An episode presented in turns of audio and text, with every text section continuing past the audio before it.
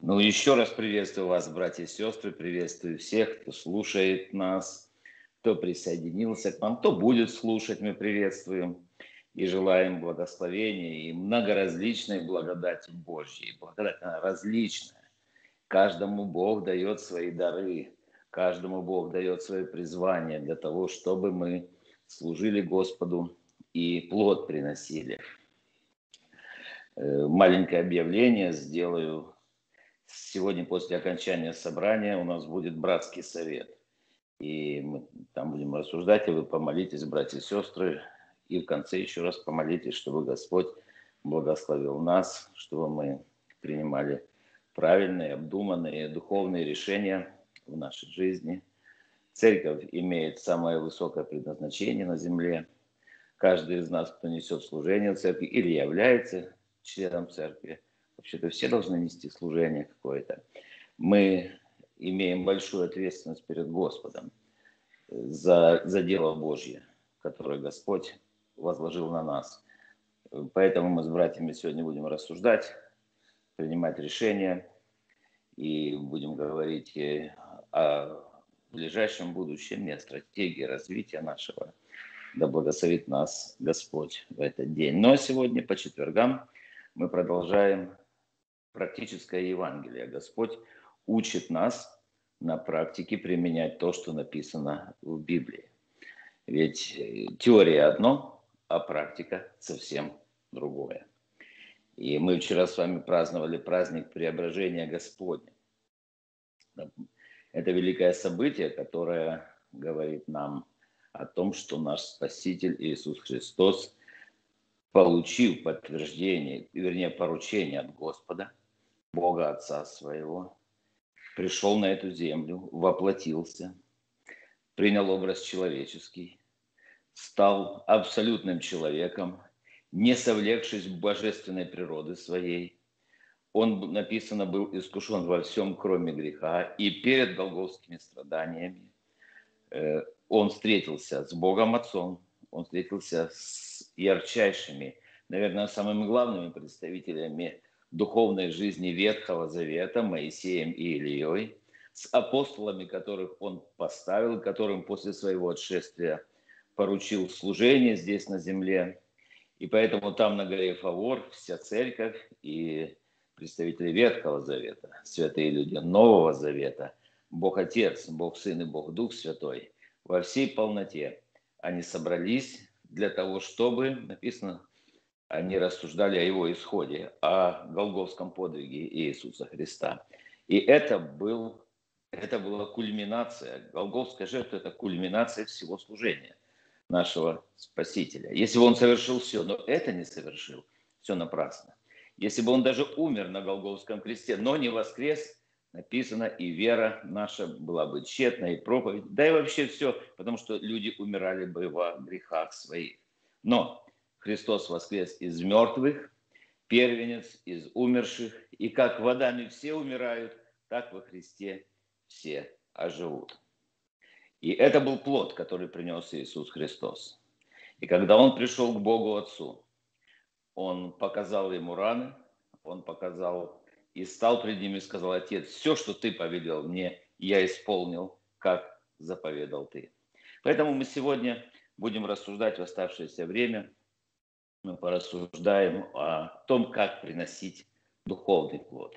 Вообще, как приносить плод в нашей жизни. Если ты верующий человек, если ты член церкви, если Бог призвал тебя, Он дал тебе задание. А если Он дал тебе задание, Он ожидает выполнения этого задания. Он ожидает, что ты сделаешь и будешь делать то, что Он хочет от тебя, и будет результат результат служения, результат духовного хождения пред Богом, результат следования за Христом, результат нашего труда, это и называется духовный плод. Поэтому мы с вами прочитаем Слово Божье, которое записано в Евангелии от Иоанна. Евангелие от Иоанна, 15 глава. Мы читаем наверняка одно из самых известных мест Священного Писания, самое читаемое, наверное, одно из самых читаемых мест Священного Писания. Прочитаем несколько стихов. а потом порассуждаем немножко. Практическое Евангелие. Господь говорит, «Я есть истинная виноградная лоза, а Отец мой виноградарь. Всякую, я подчеркиваю, всякую, у меня ветвь, не приносящую плода, он отсекает, а всякую приносящую плод очищает, чтобы более принесла плода. Вы уже очищены через слово, которое я проповедал вам. Прибудьте во мне, и я у вас.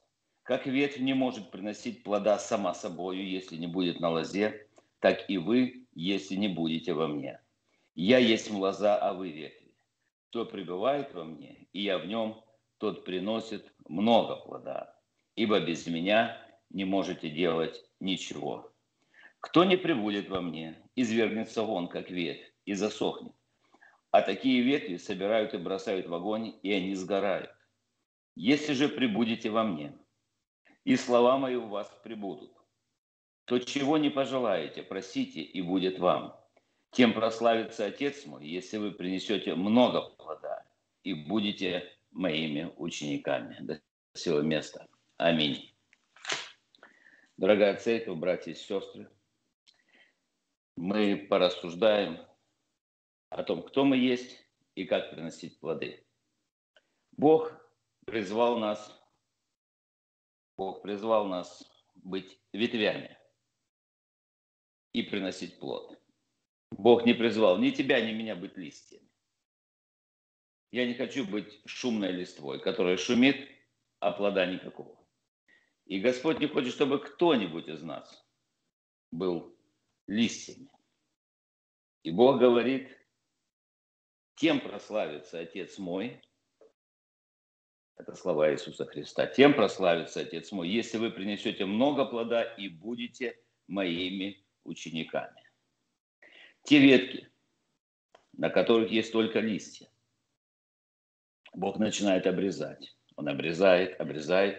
Почему он это делает? Потому что они оттягивают на себя жизненно важные, необходимые питательные соки, жизненные силы.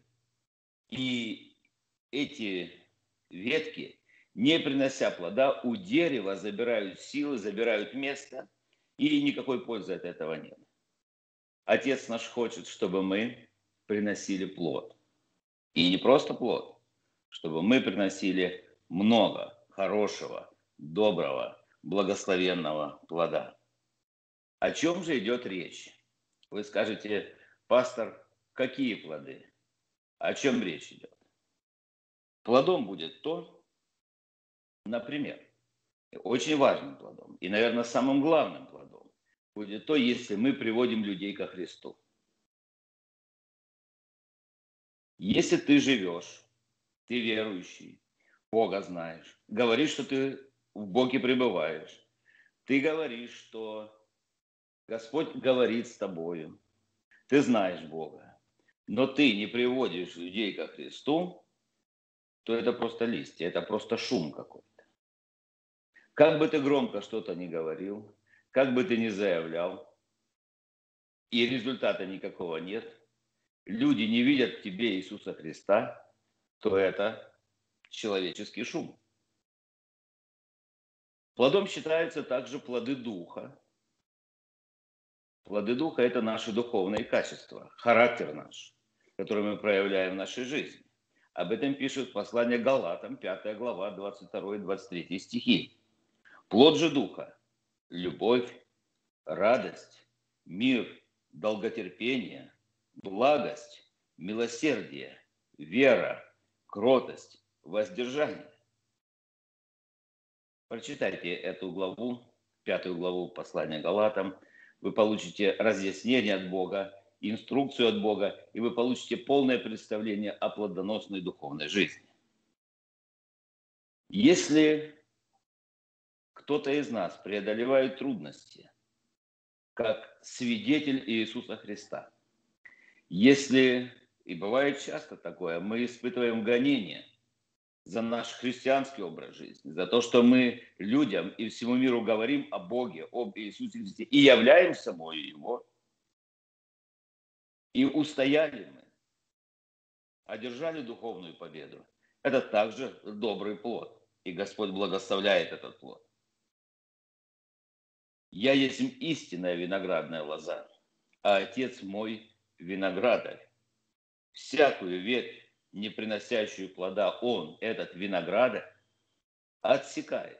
Запомните это слово. Давайте вместе запомним. Он отсекает. А всякую, приносящую плод, очищает. Для чего? Цель, чтобы больше принесла плода. Божье Слово называет Бога виноградарь. У меня дома есть несколько кустов винограда, они остались еще от моего отца. И отец мой, у него был, у него был хороший навык. Навык обработки и ухаживания за кустами винограда. Он подходил, у него были так, и до сих пор они есть, секатор называется, ножницы. Он подходил к этому кусту, внимательно, спокойно посмотрит и говорит, вот это надо отрезать. Щелк, раз, раз, класс, класс, класс. И так жалко эти ветки. Я говорю, папа, зачем это? А он говорит, вот это грузит, вот это плод не несет, вот это забирает соки. Да, она тень, может, дает, да, она красиво выглядит, но толку никакого. И когда он обрезал, отсекал, кажется, ну что же, он говорит, это все нужно выбросить, оно засохнет и, и, и сжечь нужно. И потом мы смотрим поближе туда, к середине лета, к концу лета, мы видим, что больше и больше и больше плода бывает на этом кусте винограда. Так точно действует Господь. Он именно так и действует. Божье Слово называет Бога нашего виноградарь. Он виноградарь. А хороший виноградарь, заботясь о том, чтобы растение приносило плод, чтобы насаждение его, народ Божий, он называет насаждением, святым насаждением, приносило плод, он, этот виноградарь всегда будет отсекать ветки, которые забирают на себя часть сока, часть энергии, не давая при этом никакого плода. Так действует хороший садовод, так действует хороший виноград. Есть ли у тебя в жизни те ветки, которые забирают сок, которые забирают энергию, которые забирают жизнь, часть жизни твоей и отвлекают тебя от того, чтобы ты принес духовный плод жизни? Если есть, знай, Бог должен отсечь это. Или ты сам должен отбросить это. У каждого в жизни есть такое. У каждого в жизни есть такие, в кавычках, ветки. В моей жизни, например, моей лично. А каждый вы подумаете о своей. Такими ветками оказывались люди. Люди, я сильно их любил. Я даже служил вместе с ними. Я доверял. Но Господь сказал, это нужно отсечь. И мне пришлось отсечь, потому что дальше просто было невозможно идти и приносить какой-то плод духовный. Даже сообщества, даже религиозные сообщества иногда бывают тем огромным количеством веток, которые забирают у тебя все, и ты не можешь приносить плод. Слово Божье говорит, худые сообщества развращают добрые нравы. Подумайте. И эти худые сообщества, они не худые просто по конституции тела своего, они могут быть даже очень упитанные. Эти ветки бывают даже бесплодные ветви, они бывают даже очень жирные такие, они бывают такие лоснящиеся, красивые. Они выглядят лучше, чем те, которые плод приносят. Господь их отсекает. Он называет это худые сообщества. Они развращают добрые нравы.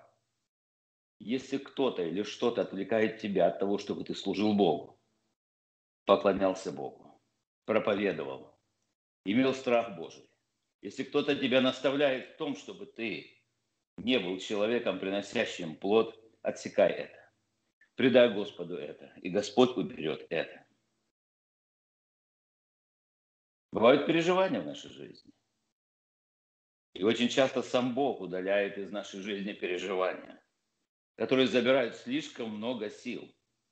А может быть, это ветви, это наша, наша, наша, наши привычки, наши привязанности, наши обычаи. И Бог режет, режет, режет. Для чего? Для того, чтобы сок от Божьей лозы шел туда, где есть плоды, где будут плоды. Потому что плоды и только плоды – это именно то, что Бог хочет видеть в нашей жизни. Только плоды. Ему не нужен шум. Ему не нужно действие ради действия. Ему не нужно пока... Вы знаете сегодня, как много добродетелей, благо... благотворителей и все почему-то кинулись благотворить, и все почему-то пишут отчеты. В чем дело? Они говорят, чем занимается ваша церковь? Там мы вот, вот делаем то-то, то-то, то-то, то-то. Результат. А вот мы написали отчет. Слово Божье говорит, всем нам надлежит дать отчет Богу, стать перед Богом.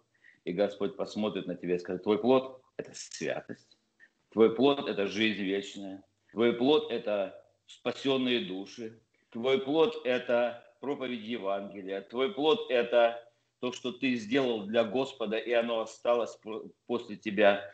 И все мы умрем, когда, рано или поздно.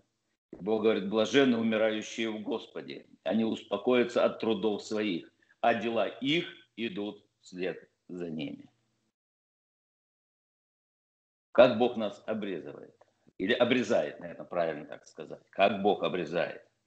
И ответ содержится в третьем стихе. Здесь написано, вы уже очищены через слово, которое я проповедал вам. Наш Господь ходил на земле, собрал группу учеников, потом она увеличилась, потом уменьшалась, потом опять увеличивалась. Но основа этой группы оставалась всегда.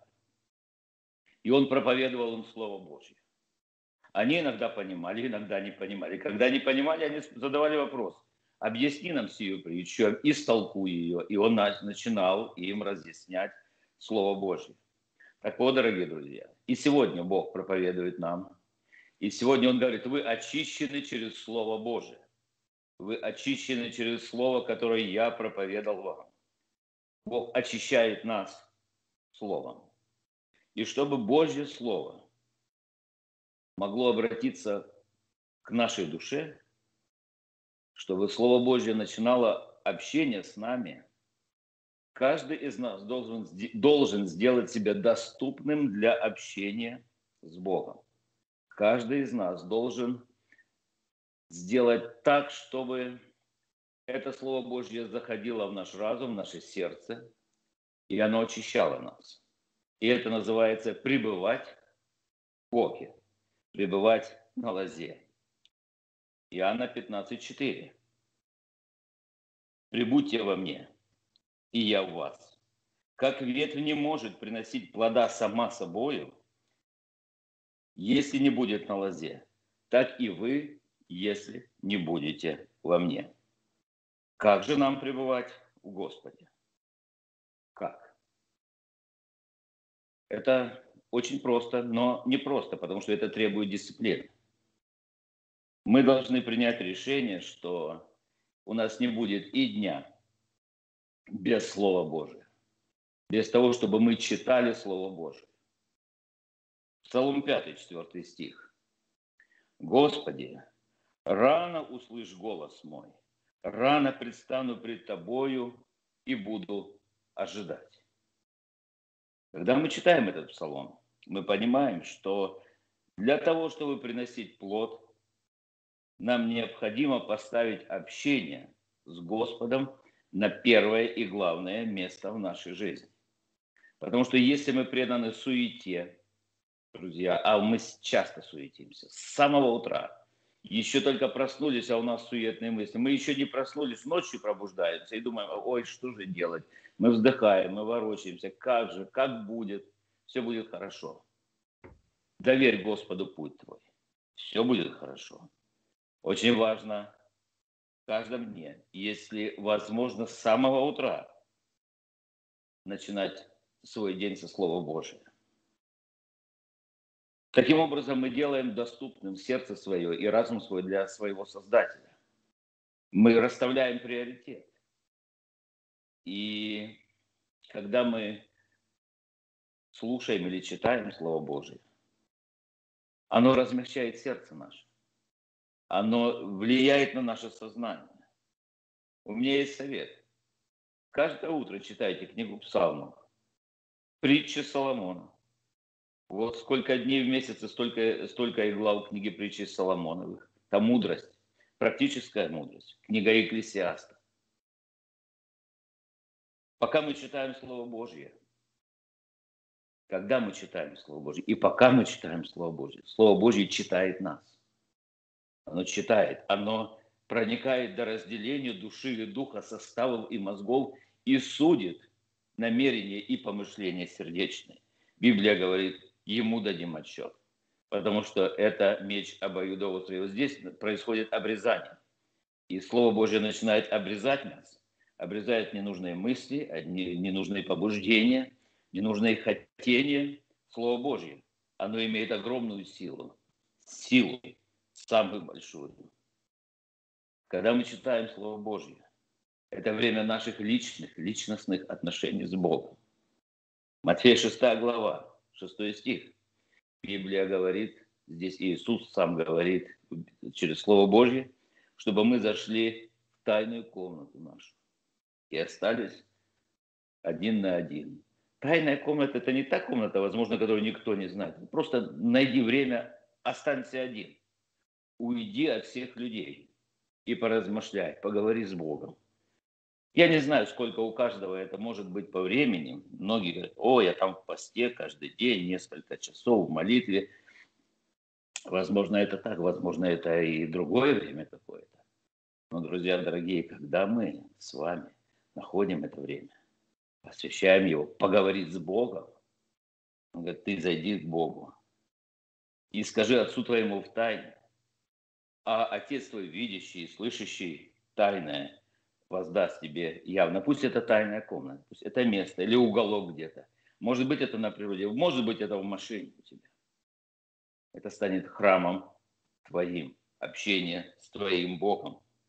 Святой Дух напомнит тебе, каждому из нас, обо всем. Он даст, он даст тебе правильную информацию. Он скажет о людях, он даст тебе понимание, он даже подскажет тебе, о ком молиться – и как молиться. Молиться нужно обо всех людях. О чем молиться? Я благодарю Бога за всех тех, кто молится обо мне. И, и иногда я вижу в соцсетях, будем молиться нашим пасторе. Люди молятся, благодарю тех, кто молится. Иоанна 15,4. «Прибудьте во мне, и я в вас. Как ветвь не может приносить плода сама собой, если не будет на лозе так и вы, если не будете во мне. Мы должны с вами запомнить, что ветвь никогда не может приносить плода сама собою, будучи отделенной от лозы, отрезанной. Отрежьте любую ветку, все, больше плода не будет. Что бы вы ни делали, не принесет плода. Ей нужно быть на лозе, ей нужно быть к главному стволу, привязанной, неразрывно привязанной. Потому что срезанная ветка, отломленная ветка мертва. Хотя выглядит какое-то время как живая, ее можно даже в вазу поставить, и можно украсить здание или жилище наше, много можно сделать, но она мертвая, она обречена. Потому что жизненный сок от лозы перестал поступать в нее. Через некоторое время, через несколько дней, врежьте самые красивые цветы, продайте их даже дорого в букете, в вазе, самой дорогой, золотой, хрустальной, они начнут вянуть. Они стоят в воде, но они отрезаны от источника жизни и не могут производить жизнь. Они не могут приносить плод. Я есть лозавые ветви. Кто пребывает во мне, я в нем, тот приносит много плода. Ибо без меня не можете делать ничего. А кто не прибудет во мне, извергнется вон, как ветвь, и засохнет. А такие ветви собирают и бросают в огонь. и они сгорают. Есть верующие, которые просто занимают место. И я надеюсь, что мы не таковы. Мы не просто занимаем место в винограднике Божьем. Есть верующие, которые не приносят никакого плода. А знаете почему? Они не позволяют Богу очищать себя. Тогда, говорит Библия, их собирают и бросают в огонь. Скажите, ну как же так? Это же верующие люди. Много верующих. Есть верующие те, которые чудеса творят. Библия говорит, к концу веков. Бог скажет, отойдите от меня, я никогда не знал вас. Если же прибудете во мне, повторяю, вместе с Иисусом Христом, и слова мои у вас прибудут, то чего не пожелаете, просите, и будет вам. Есть связь, прямая и непосредственная связь между тем, что мы пребываем в Боге, в Его Слове, и когда мы пребываем, мы, значит, общаемся с Ним, и мы начинаем просить у Него – а он говорит, а тогда чего не попросите, вы обязательно получите. Потому что если мы пребываем в нем, мы будем просить не для вожделения наших, а для славы Божьей, для жизненной необходимости, для нашего служения. И Бог обязательно будет давать. Бог будет давать тебе здоровье, Бог будет давать тебе разум, Бог будет давать тебе успех, Бог будет благословлять твою семью. Он окружит тебя, Он защитит тебя от врагов. Падут подле тебя тысячи и десятки тысяч, к тебе не приблизится. Какая бы пандемия ни пришла, нас не коснется, если ты пребываешь в Боге и если ты служишь Ему. Ты же, когда молишься, войди в комнату твою и, затворив дверь твою, помолись Отцу твоему, который в тайне, а и Отец твой, видящий, тайное воздаст тебе явно. А молясь, когда ты молишься, не говорите лишнего, как язычники ибо они думают, что в многословии своем будут услышаны. Не болтай, когда молишься. Не надо рассказывать Богу рассказы большие. Не надо Бога впечатлять своим красноречием. Это на него не влияет. На него влияет чистое, искреннее сердце, которое во имя Иисуса Христа с верой и смирением обращается к Нему. И Бог твой, видящий и знающий тайное, воздаст тебе явно. Мы умиляемся, когда маленькие дети молятся. Мы видим, и знаете, я вот смотрел недавно, кажется, это было воскресенье, как маленькие братья, совсем еще мальчишки, и Ярослав, и, и это был Федор, и Федор, как они рассказывали псалмы. Они стояли на сцене и рассказывали псалом. И так они громко это говорили. Я слушал и думаю, слава Богу за этих людей. Иногда дети молятся. И когда они молятся, они молятся краткими. Мы же не слышим, чтобы дети молились длинными молитвами. Они молятся краткими, непосредственными. И мы умиляемся этого. Ну как же он так, этот ребенок, молится, и как он попросту просит Бога. Вы знаете, мы все дети перед Богом. И мы должны обращаться к Господу в простоте детских. Хотя мы очень взрослые бываем. Бог говорит, по-детски обращайтесь ко мне. В этом нет ничего предосудительного. Дети наши маленькие, внуки маленькие. И когда они говорят к нам, они попросту говорят, и Бог так хочет. Не нужно лишних слов. Не нужно каким-то образом убеждать Бога в чем-то. Но если ты много лет верующий человек, а твоя жизнь молитвенная не меняется. Если ты молишься заученными словами, если у тебя на автомате выскакивают эти слова, лишь бы помолиться, то что-то не так с тобой. Что-то не так с твоим общением с Богом. Какой плод ты хочешь, какого благословения ты хочешь от Отца Небесного? Я сегодня, заканчивая свое слово, хочу сказать, нам нужно развивать наше общение с Небесным Отцом. И когда у нас развивающиеся личные теплые, доверительные, благоговейные отношения с Небесным Отцом. Это не значит, что попрыгать, поднять руки и назвать Бога папочкой. От того, что ты его назовешь папочкой, это еще не значит, что ты благоговеешь перед ним, что он тебя услышит. Это значит, что ты будешь меняться сам. будешь приносить духовный плод. Это значит, что люди будут видеть тебе Иисуса Христа. Это значит, что во всех обстоятельствах жизни, когда тебя никто не видит, а видишь только ты себя и Бог, ты будешь тем, кого Бог призвал для плодовитой жизни во Христе Иисусе. Да благословит нас Господь. Друзья дорогие, думайте. Думайте о том, как приносить плод, как приносить много плода. Для этого пребываем в Слове, пребываем в общении.